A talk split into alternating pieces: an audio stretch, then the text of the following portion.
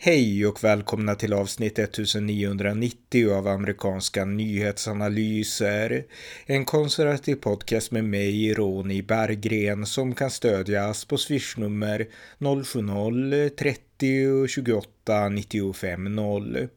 Jag har nyligen läst boken Född till terror av den palestinske författaren Mosab Hassan Yousef, som handlar om författarens liv som son till en av grundarna av terroriströrelsen Hamas, men som själv skulle börja arbeta i hemlighet för israelisk underrättelsetjänst. Här berättar jag om boken och om de insikter som författaren ger in i Hamas tankevärld. Varmt välkomna! Ja, det pågående kriget mellan Israel och Hamas har verkligen ökat intresset i världen för att förstå de olika aktörerna. För att förstå Israel, för att förstå palestinierna och även för att förstå och veta hur, hur de tänker inom Hamas. Och som jag sa i inledningen så har jag läst en bok om det här och den boken heter på engelska Son of Hamas. På svenska heter den Född till terror, vägen från Hamas till Kristus, skriven av Mosab Hassan Yousef. Och eh, det här är en person då som är son till en av grundarna av Hamas. Och eh, jag ska berätta om hans livshistoria alldeles strax, men han lämnade i alla fall området tjugohundrasju när han flyttade till U S A. Och eh, sedan dess har han blivit känd som en eh, internationell kritiker av Hamas och en internationell person som har försökt väcka uppmärksamhet och varna världen för faran med Hamas. Och eh, jag tänkte spela ett klipp här som han höll inför F N, för han har fått resa runt och prata på många olika håll i världen, och det här talet höll han inför F N så sent som i våras, alltså innan det senaste kriget, men ändå ganska nyligen. Så här sa eh, Mosab Hassan Yousef i mars i år inför F N. I sacrificed a lot for the sake of Palestine, of Islam, even of Hamas. As a child, I was fed with hatred that Israel was our enemy and Israel was the source of our suffering, while the Palestinian leaderships from Yasser Arafat to Mahmoud Abbas to Abu Jihad, all of them were sitting in Tunisia, spending billions of dollars. In the meantime, they were sending children to die, throwing stones, facing Israeli soldiers. I was one of them. They used us. They sent us to the slaughterhouse. They wanted us to die. The shepherd thought, how many sheep I'm going to sacrifice today to get the attention of the world, so maybe we get some more funds. So they decided to slaughter one hundred sheep, two hundred sheep. Then Hamas came later on, twenty years later, and they did the same thing, using children and women as a human shield in Gaza Strip. Och sen kriget bröt ut efter terrorattacken den sjunde oktober tjugotjugotre mot Israel och Israels gensvar, så har eh, Mosab Hassan Yousef också pratat mycket i egna, på sina egna kanaler på Twitter X ganska ofta. Och eh, jag följer honom där, kan sägas, och eh, hans videos läggs ut i sociala medier och får mycket spridning för att han är då en eh, palestinsk arab som är tydligt kritisk mot Hamas och eh, som tydligt försvarar Israel. Och här är ett klipp som han gjorde den fjärde november, tror jag att det var. Men när de här rösterna hade börjat höjas i omvärlden om att det är dags för Israel att backa och att det är dags för en vapenvila och allt det här. Och Mosab Hassan Yousef, han vänder sig emot det, och här är ett av hans klipp från hans sociala medier. There are more voices today calling for ceasefire. But today we cannot continue living in the same denial. We cannot, because a ceasefire means validating Hamas, giving them legitimacy, telling them it's okay. Whenever you wish, you can just storm an entire community, wipe them out, take women and children as hostages, and threaten the global security. Create as much hatred as you want. We cannot do this. We have a responsibility. Nobody wants to be in this dirty war, not Israel, not me, not you. But do we have other option? If we don't hold Hamas accountable today, ask yourself the question, what will happen tomorrow? Så de klippen ger en ganska bra bakgrund till vem Mosab Hassan Yousef är, och nu ska jag berätta lite om den bok som jag har läst.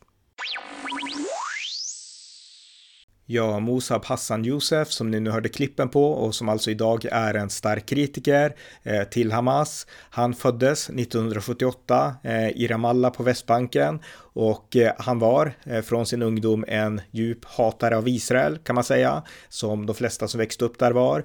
Och eh, hans familjebakgrund, som är en viktig del av berättelsen om honom, den är att hans farfar Eh, växte också upp på de palestinska territorierna och var, var en imam, en djupt troende muslim, och han uppfostrade sin son, alltså Mosab Hassan Yousefs pappa, Sheikh Hassan, Hassan Yousef, till en strikt troende muslim, och eh, han ville då forma sin son till att också bli en ledare för den islamiska stat- saken i de palestinska territorierna. Så att eh, pappan till författaren och sonen till den här romanen, Sheikh Hassan Yousef, han skickades på nittonhundrasjuttiotalet till Jordanien för att där utbilda sig, gå i skola och lära sig ledarskap, för att det här var väldigt fromman som likt sin far, imamen, sökte svar i islam. Och i Jordanien så fanns Muslimska brödrarskapet, och ni har säkert hört namnet Muslimska brödrarskapet. Det var ju en salafil det är, en salafi-islamistisk organisation som vill att islam ska återgå till hur det var på sexhundratalet under profeten Muhammed, och eh, som motsätter sig den muslimska moderniseringen. Och det här är en modernisering som kom till muslimvärlden i praktiken efter, efter första världskriget, när britterna hade punkterat Ottomanska riket. Och många muslimer blev då allt mer sekulära, och vissa blev till och med ateister, och det uppstod moderna nationalstater. Och det här vände sig Muslimska brödrarskapet emot, och Muslimska brödrarskapet grundades nittonhundratjugoåtta av Hassan al-Banna, och eftersom då, då vände sig emot eh, moderniseringen och sekulariseringen av islam, så gjorde de ett uppror nittonhundrafyrtionio mot regimen i Egypten. Det här upproret, den här kuppen, den misslyckades. Muslimska brödrarskapets ledare Hassan al-Banna, han avrättades. Men det innebar inte att Muslimska brödraskapet upphörde, utan det fortsatte att växa i Egypten, men även i Syrien och i Jordanien. Och det var alltså till Jordanien som författarens pappa Sheikh Hassan Yousef kom på nittonhundrasjuttiotalet, och där mötte han då Muslimska brödraskapet, och han blev djupt inspirerad av dem. Och han utbrast när han träffade dem, precis som, eller det citeras då i boken, eh, och pappan sa då att det här är vad jag sökt efter. Alltså han hade sökt efter någonting i islam, och han tilltalades av Muslimska brödraskapet. Och då är det viktigt att förstå att Muslimska brödraskapet var populära, och inte för att de arbetade med terror, det gjorde de inte. Utan de arbetade fredligt, och de ville lösa konflikter, och de ville hjälpa till i samhället, och byggde upp hjälpverksamheter och sjukhusverksamheter. Och många fattiga och svaga i Jordanien, men även i Egypten och även sen då på de palestinska territorierna, tilltalades väldigt starkt av Muslimska brödraskapet. Och eh, Muslimska brödraskapet var beviset på de två sidor som finns av islam. Och författaren till den här boken då, Mosab Hassan Yousef, han skriver så här: islamiskt liv är som en stege med böner och lovprisning till Allah längst ned. Den högre rangen består av att hjälpa de fattiga och behövande, etablera skolor och stödja välgörenhet. Den högsta nivån är jihad. Stegen är hög, få tittar uppåt för att, få, för att se vad som finns högst upp, och klättringen är vanligen gradvis, nästan omärklig. Traditionella muslimer står vid foten av stegen och lever i skuld över att aldrig riktigt praktiserar islam. Högst upp finns fundamentalister, det som man ser på nyheterna då det dödat kvinnor och barn för att ära Koranens gud. Det moderata finns någonstans i mitten. En moderat muslim är faktiskt farligare än fundamentalisterna, för han verkar harmlös, och man kan inte avgöra om man har tagit nästa steg mot toppen.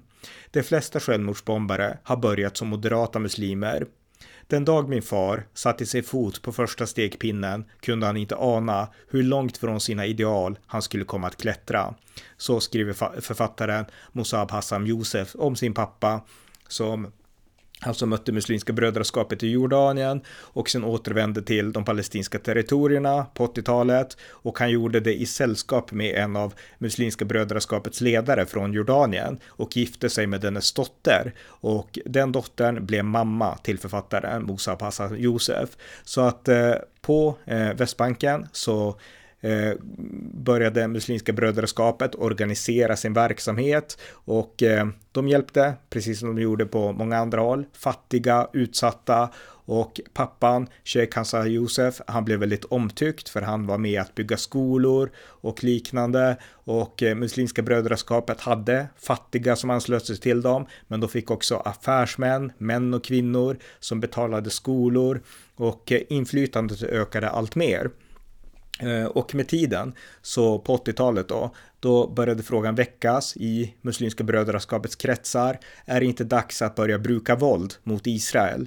Och Sheikh Hassan Yousef, alltså författarens pappa, han ansåg att det var för farligt. Det skulle man inte kunna göra, för då skulle man göra samma misstag som hade begåtts i Egypten, där Hassan al-Banna hade försökt sig på en kupp som misslyckades och han blev avrättad, och Muslimska brödraskapet skingrades. De försvann ju inte, men de skingrades. Så att, att göra det skulle vara för farligt. Israel var för starkt, argumenterade Sheikh Hassan Yousef. Och eh, det gjorde att eh, de radikala krafterna försökte ändå kanaliseras på lite andra sätt, och nittonhundraåttiosex så grundades Hamas, och Sheikh Hassan Yousef, han var en av de sju grundarna, och de träffades nittonhundraåttiosex i Hebron, och Hamas kom till stånd, så att det blev en, en förgrening av det muslimska brödraskapet. Det var inte aktivt det muslimska brödraskapet, men det var den idévärlden, fast mer våldsinriktat. Och nittonhundraåttiosju så började Muslimska brödraskapet att planera eh, att attackera israeliska soldater och israeliska vakter, och då var tanken med stenar och pinnar och sådana saker. Det fanns inte skjutvapen då på Västbanken eller på Gaza, det var väldigt svårt att få tag i sådana.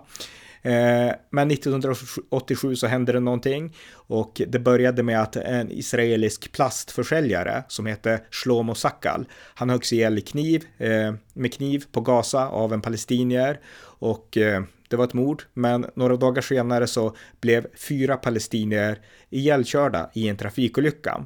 Men då uppstod det ett rykte om att de hade dödats som hämnd för att den här juden på Gaza hade blivit mördad tidigare. Och det ledde till upplopp och eh, att man började kasta molotovcocktails mot israeliska soldater. Och Hamas gick nu in i det hela och tog tillfället i akt att börja uppmana demonstrationerna och uppmuntra dem. De som styrde de palestinska territorierna på den tiden, det var ju P L O, alltså Yasser Arafat, den här kände ledaren. Men Hamas kom in här och började organisera det här upploppet, och det gjorde att den första intifadan, intifadan som kom till stånd nittonhundraåttioåtta, den var född. Och det blev världsnyheter, media kablade ut nyheter där man såg tuffa israeliska soldater som stod liksom på en sida och stenkastade palestinska barn på den andra. Så att då föddes det här narrativet om ett jätten Goliat och den lilla David-förhållandet, där jätten Goliat då var Israel och den lilla David var palestinierna. Och så har det ju nästan fortsatt sedan dess. Men det var den första intifadan, och författaren då, Eh, Mosab Hassan Yousef, han skriver i sin bok att han var då bara ett barn, han var ju född nittonhundrasjuttioåtta, men han minns det mycket väl. De brukade leka på en gravplats där på Västbanken, och eh, under den första intifadan så kunde han hela tiden se kroppar som liksom hela tiden liksom kom för att man skulle begrava dem, för att de hade då blivit ihjälskjutna eller så av israeliska soldater. Och eftersom hans pappa var en ledare för Hamas så blev hans pappa arresterad väldigt ofta av israeliska soldater, och eh, han själv fick ett hat mot Israel för att han fick uppleva gång på gång att soldater kom hem till dem och arresterade pappan, som var en väldigt kärleksfull far, kärleksfull till sin, ja, till sin fru och till sina barn. Så att han, pappan hade ett varmt förhållande till sin familj, och det gjorde att hatet till Israel föddes hos den här unge och pojken, Mosab Hassan Yousef, som var pappans äldste son. Och eh, han... Eh, Ja, han skulle nära det här hatet mer och mer, och eh, förhållandet mellan Israel och palestinierna skulle bli tuffare och tuffare, därför att eh, det var inte bara intifadan. nittonhundranittio så eh, invaderade ju Irak Saddam Hussein Kuwait, och i samband med det så skickade Saddam Hussein skuddmissiler in mot Israel. Och alla palestinier jublade, de hoppades att äntligen ska Israel bli förintade, skriver eh, Hassan, eller Mosab Hassan Yousef, och det blev ju inte så, men de jublade, och eh, det upptrappades konflikten hela tiden mellan palestinierna och, och Israel, och de här fredsförhandlingarna, Osloavtalet mellan Arafat och Yasser Rabin, det hjälpte inte riktigt utan våldet fortsatte. nittonhundranittiofyra så utfördes den för, första självmordsbombningen i Israel, och det var Hamas som låg bakom, och eh, Israel fortsatte att arrestera då Hamas ledare inklusive Mosab Hassan Yousefs far. Så att fa- hatet verkligen växte, och nittonhundranittiosex när han var arton år gammal, då beslöt han sig för att själv liksom delta i att ja, bedriva våld mot, mot Israel. Så han ville införskaffa ett vapen, och det här är rätt intressant för han skriver så här i sin bok. Fylld av ilska och en önskan efter hämnd började jag söka efter vapen. När vi kom fram till Nablus, Nablus mötte en man oss i dörren till ett litet hus och visade oss in. Sedan visade han oss svenska Carl Gustav M fyrtiofem k-pistar och en Port Said, en egyptisk version av samma vapen. Det var våren nittonhundranittiosex. Jag hade just fyllt arton och jag var beväpnad.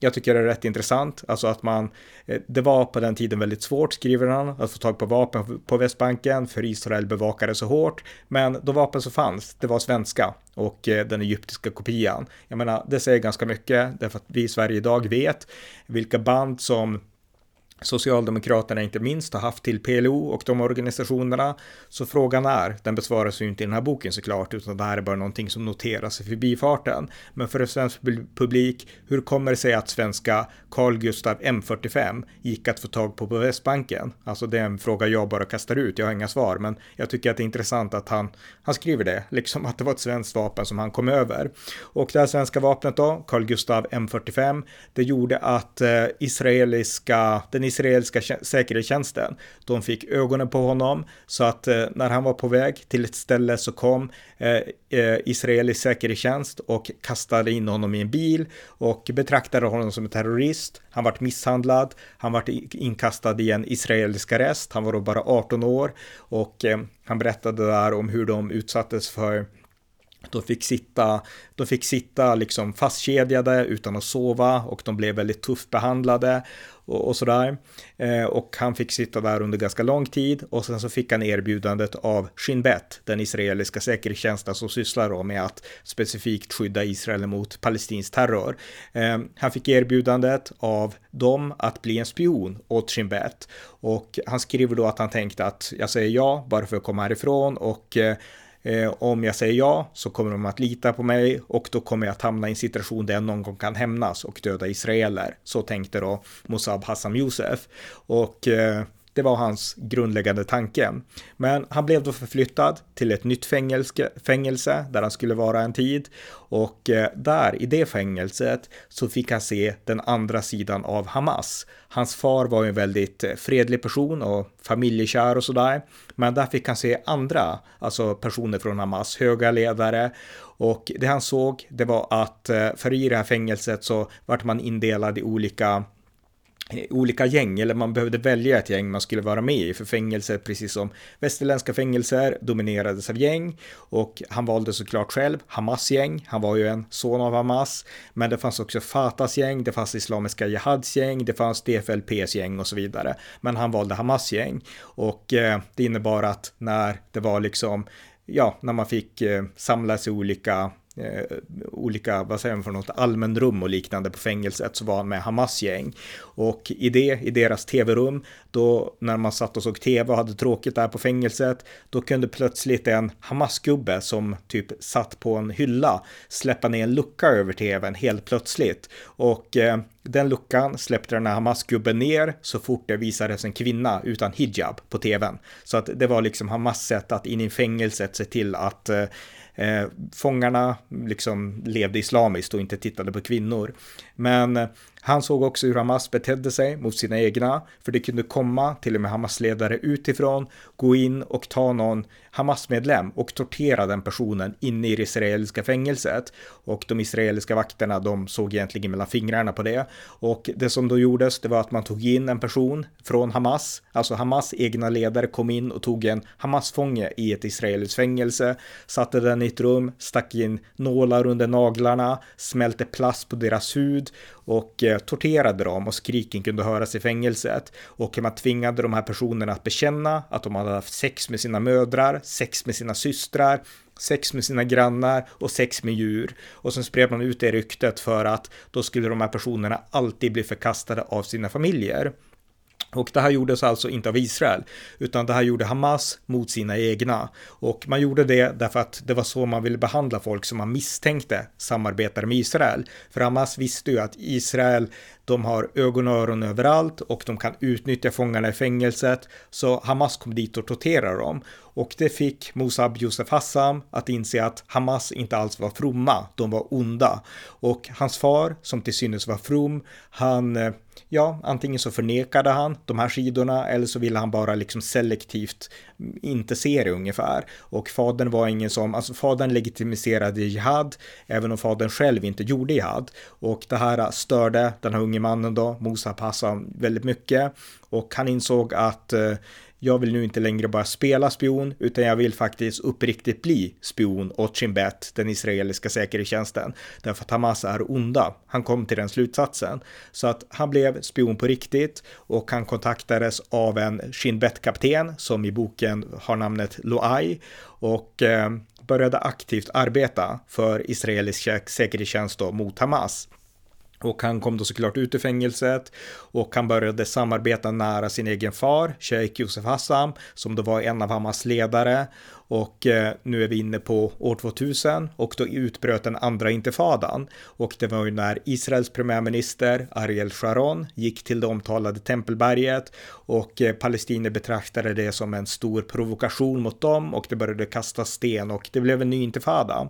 Eh, I den här boken så skriver Mosab Hassan Yousef att det här inte alls var liksom så allvarligt till en början som det har gett sken av, utan den här, det här besöket av Ariel Sharon, det var välplanerat, det var pålyst, det gjordes inte som en provokation, men det gjorde att eh, palestinierna, och då inte bara Hamas utan även Fatah, alltså P L O och Yasser Arafats verksamhet, de vill göra en grej av det. De vill hetsa upp stämningarna mot Israel genom att utnyttja Ariel Sharons besök. Så att man organiserade människor att komma dit, men det gjordes först i efterhand. Eh, Ariel Sharon hade redan varit där och gått därifrån och eh, efter det så lyckades man få till stånd eh, alltså upplopp eh, som, i efterhand. Media förstod inte det, men de kom i mångt och mycket i efterhand och den andra intifadan var igång med nya liksom, attacker mot Israel och nya liksom, israeliska eh, ja, tillbakaslaganden och eh, det övertog mycket av rapporteringen eh, och Fatah hade en roll som de spelade där utan tvekan. Faktum var att fram tills den andra intifadan så var Hamas nästan, alltså det var en liten och svag rörelse för Fatah, P L O och Arafat var mycket starkare. Men i samband med den andra intifadan tvåtusen så växte Hamas i kraft och tvåtusenfyra så dog ju Yasser Arafat och P L O fick plötsligt ingen ledare därför att all makt hade tidigare varit så koncentrerad hos Yasser Arafat att de hade ingen naturlig efterföljare och det gav Hamas ett ännu större tillfälle att tillskanska sig ännu mer makt i den här rivaliteten med, med P L O och med, med Fatah och, och Arafats organisation. Så att Hamas blev nu farligare och farligare under den andra intifadan och det gjorde att Mosab Hassan Yousef, han fick en, en ännu närmare relation med Israels säkerhetstjänst, Shin Bet, därför att de behövde nu hans information för att stoppa Hamas olika terroristorganisationer.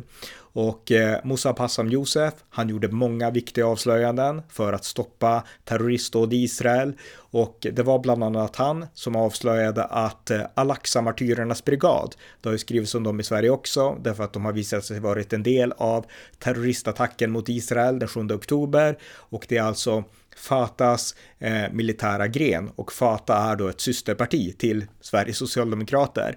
Men den som avslöjade att Al-Aqsa Martyrernas brigad var en del av Fatah, det var Mosab Hassan Yousef som har skrivit den här boken och han berättar då att eh, Han upptäckte att den här terroristorganisationen som slog till mot Israel då i början av tvåtusentalet, eh, Shin Bet, israelisk säkerhetstjänst, de visste inte vilka de var. De insåg att det här är inte Hamas, det är inte Islamiska Jihad. Vilka är det här? Vilka är de här nya? Al-Aqsa Martyrernas brigad. Och Mosab Hassan Yousef, han förföljde dem och lyckades avslöja att de hade samma bilar som Arafats livvakter. Och eh, till en början så hade till och med Shin Bet svårt att tro att det här var Arafats livvakter, för Arafat hade ju den här fina sidan utåt, att han ville mäkla fred och att han var den som var emot terrorism. Men faktum var att han ville använda eh, eh, de här Al-Aqsa martyrernas brigad för att konkurrera med Hamas, för Hamas hade ju enorma framgångar i sina attacker. De fick uppmärksamhet och de fick eh, ja, lågpriser av palestinierna och så vidare. Så att eh, eh, Mosab Hassan Yousef avslöjade att eh, det här var en del av Arafats organisation, och det är rätt intressant. Jag kan, jag kan läsa ett citat ur boken. Den här informationen var ett gick riktigt genombrott, eftersom det var det första beviset för att Al-Aqsa martyrernas brigad helt enkelt var Yasser Arafats egna vakter, direkt sponsrad av honom med skattebetalares pengar från U S A och internationella donatorer. Eh, ja, och här har vi då Socialdemokraterna också då, i Sverige. Så att eh, det var en av de saker som man avslöjade. Eh, han berättar också att eh, tjugohundraett i augusti så sprängde en självmordsbombare ihjäl femton eh, israeler, hundrafemtio skadades, och Shin Bet sökte febrilt vem som kunde organisera attackerna. Mosab Hassan Yousef hjälpte till att avslöja den här personen, och sen hjälpte han också till med att hitta eh, Hamas okända ledare. Därför att Shin Bet, Israels säkerhetstjänst, de var ju helt övertygade om att det var Sheikh Yusuf Hassan och de här andra ledarna till Hamas som var väldigt offentliga personligheter som syntes i media, som höll stora tal och talade i moskéerna. Det var de som ledde Hamas, och då tänkte de att om vi bara kastar in de här i fängelse, ledarna för Hamas, då kommer terroristattacken att upphöra. Men det gjorde de inte, trots att ledarna hamnade i fängelse, och de insåg de att det måste finnas ett hemligt ledarskap inom Hamas, och inte ens Mosab eh, Yousef Hassan eh, visste exakt vilka de hemliga ledarna var, men han lyckades till slut avslöja även dem. Så att Shin Bet, israelisk säkerhetstjänst, fick otroligt mycket information tack vare den här personen då, eh, Mosab Hassan Yousef, och eh, han blev en spion till Israel och hjälpte till att skydda Israel och skydda israeliska liv, men även att skydda palestinska liv. Det är så han argumenterar i boken, därför att han argumenterar för att Hamas när bara hat hos palestinier, och de offrar palestinska liv i kampen mot Israel. Alltså eh, palestinska liv blir bara vapen mot Israel. Så att genom att arbeta med Israel så räddar han inte bara israeler, utan han räddar också palestinier. Det var liksom ett sätt som han tänkte på, det var det som han som drev honom att göra det han gjorde. Alltså han hatar inte palestinier, utan han anser att Hamas måste stoppas, för de, de är ett hot inte bara mot Israel utan även mot palestinska civila. Det var så han liksom resonerade. Sen så kom det sig också att han, när han då reste till Israel och sådär, kom i kontakt med kristna. Så han började intressera sig för kristendomen, och han insåg att inom kristendomen så fanns det budskap om förlåtelse. Det fanns budskap om försoning på ett sätt som inte alls fanns inom islam. Och det tilltalade honom, och han berättar också om hur han blev kristen och hur han sen då insåg att nu vill jag göra något annat med mitt liv. Jag vill inte bara arbeta för underrättelsetjänsten, utan jag vill fly och flytta då, men fly i praktiken eh, till U S A. Och det fick han då hjälp av Shin Bet att göra tjugohundrasju, och eh, tjugohundraåtta så började han skriva den här boken. Och sen så var det så också att han ringde sin far, som då satt i fängelse, Israels fängelse, och eh, berättade för sin far från U S A på telefon att han hade arbetat i hela sitt vuxna liv för Shin Bet. Och eh, han hade ju arbetat väldigt nära sin far då, och fadern hade ingen aning. Och han sa att jag vill berätta det här till dig, eh, liksom så att du inte läser om det i tidningar och så. Och fadern blev förstörd, men samtidigt så sa fadern enligt honom att han ändå älskade honom och så. Så att fadern verkar ha en mjuk sida, och det skriver sonen att fadern har. Men samtidigt så den här mjuka sidan, så finns också den här islamiska sidan, och den är så svår att förena, och det gör att så många eh, av de här personerna, alla är ju inte liksom kallhjärtade, men de har så svårt att få tänkandet att gå ihop. Rättare sagt, de kan det inte. De kan vara ömma fäder i en sida, men sen så kan de också vara alltså fast i de här islamiska hatdoktrinerna. Så att det var rätt intressant då. Så att ja, det var berättelsen om Mosab Hassan Yousef, som ni kanske har sett i sociala medier och liknande. Och eh, det var också så att den här Loai, Shin Bet-kaptenen, som var hans ledare då, eller hans, vad ska man säga, den som styrde de här operationerna från Shin Bet när han var spion. Han åkte själv till U S A tjugohundratio tror jag för att vittna inför amerikanska migrationsmyndigheter till eh, Eh, Mosab Hassan Yousefs fördel när han sökte medborgarskap, och den här Shin Bet-kaptenen sa att eh, nu så ryker min egen karriär för nu avslöjar jag min identitet för hela världen, men jag vill göra det därför att jag tror på den här personen den här personen är uppriktig och ni bör ge honom medborgarskap, typ så så att eh, en varm liksom relation även mellan eh, Mosab Hassan Yousef och den här Shin Bet-kaptenen, vilket också är ganska inspirerande. Och det har gjorts en film om allt det här, och filmen heter The Green Prince, alltså den gröne prinsen, och det var det som var Shin Bets smeknamn då på Mosab Hassan Yousef, och den finns och den är väldigt sevärd, så att där kan jag också se den historien. Så att eh, ja, det här är en intressant bok, och som sagt Mosab Hassan Yousef, han har också kommenterat eh, väldigt ofta nu som, som ni hörde i inledningen efter terroristattacken nu den sjunde oktober, och verkligen betonat att Israel måste krossa Hamas för Hamas är onda ungefär. Men boken innehåller också andra intressanta detaljer. Han skriver till exempel att när det var terroristattacken mot U S A tjugohundraett så konstaterade han dels att barnen på gatorna i Gaza, de jublade när de hörde talas om attacken, det vet vi att många gjorde, och eh, därtill beskriver han också varför U S A hade svårare än Israel att avvärja sådana här attacker, och det berodde på att U S A, de var fast i kalla kriget, de hade väldigt mycket teknologisk spaning, och det fungerar ju när man ska övervaka ja, men till exempel vapenförflyttningar, truppförflyttningar som man kan göra i Ukraina nu till exempel, men det fungerar inte om man vill hitta enskilda individer som är jihadister. Eh, Israel, de arbetade då på ett helt annat sätt, de förlitades på mänskliga resurser, sådana som han själv, och då kunde de avslöja och liksom gräva upp terroristernas motiv på ett sätt som den amerikanska teknologiövervakningen inte kunde. Sen bör sägas då att efter tjugohundraett, efter al-Qaidas attack den elfte september, så har U S A helt lagt om, och nu arbetar U S A ungefär på samma sätt som Israel. Eh, Europa gör inte det på samma sätt, Sverige gör inte det, så att vi är ju utsatta kan man säga då. Men U S A lärde sig verkligen en läxa, och det kanske vi skulle kunna dra mycket, många lärdomar av också, att arbeta mer som Israel för att motverka jihadistisk terror. Men det var några ord om den här personen och den här boken, och ja, ni som hänger med och är intresserade och verkligen vill se Hamas inifrån, hur Hamas har byggt upp, och det börjar ju som en väldigt liten organisation, bara ett par fåtal män som ville att människor skulle bli fromma, leva islamiskt men samtidigt bli liksom fanatiker. Eh, till er så rekommenderar jag verkligen den här boken, Son of Hamas, eller Född till terror som den heter på svenska.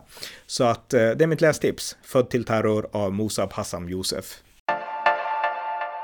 Tack för att ni har lyssnat på amerikanska nyhetsanalyser som kan stödjas på swishnummer noll sjuttio trettio tjugoåtta nittiofem noll eller via hemsidan på PayPal, Patreon eller bankkonto. Skänk också gärna en donation till valfri Ukraina hjälp eller Israelinsamling. Allt gott tills nästa gång.